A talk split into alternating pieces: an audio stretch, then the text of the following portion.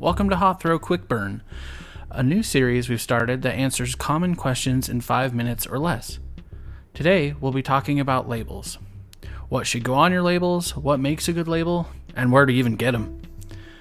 To keep Hot Throw going, any support is appreciated. You can show your support by visiting anchor.fm forward slash hot throw and click the support button.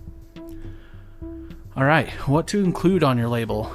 The legal answer, so there's the legal answer, and then there's going to be my answer. The legal answer must include the four following things. First, a statement to identify the product, like candle, wax melt, etc. Second, the name of your business. Third, the place of your business, though this is why my answer changes a little bit because it does say that this may be omitted if it is listed in a readily accessible, widely published, and publicly available resource, like your website. And then the fourth thing is the net quantity of the contents, also known as the weight of the wax. So, my answer when it comes to your label, what do you need to include? The first thing, the name of your business. If you're not putting the name of your business on your labels, like you're missing out on a huge branding opportunity. You need to put the name of your business on your labels. The second one, the net quantity of the contents. And the third, your warning label.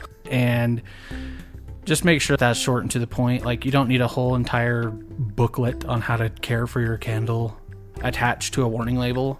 And actually, so they say you need a statement to identify the product in, in the legal answer like the warning label says it's a candle. So that should also count. So that's why you just need the name of the business the quantity of the contents and a warning label.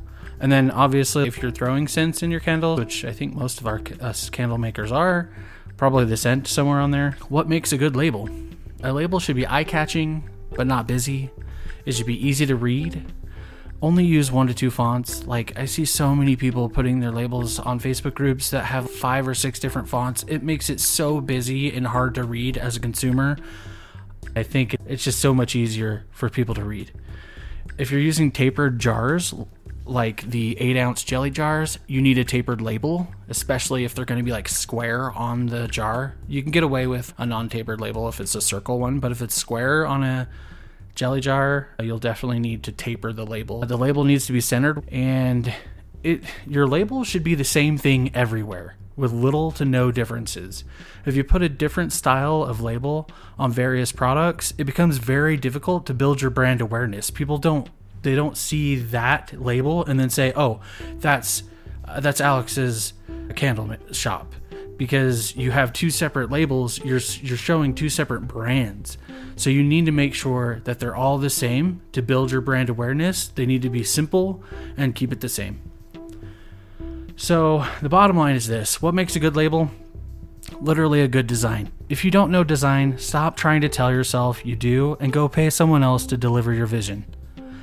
You have that vision. This is your company, and I'm not telling you you can't be in control of your company. I'm telling you that if you're not good at design, you need someone who is good at design to deliver that vision of your company on that freaking label. Some good places to find great designers are Fiverr, that's F I V E R R dot com, 99 designs or 99designs.com, and f- Facebook groups. You can also find good designers at your local college and university.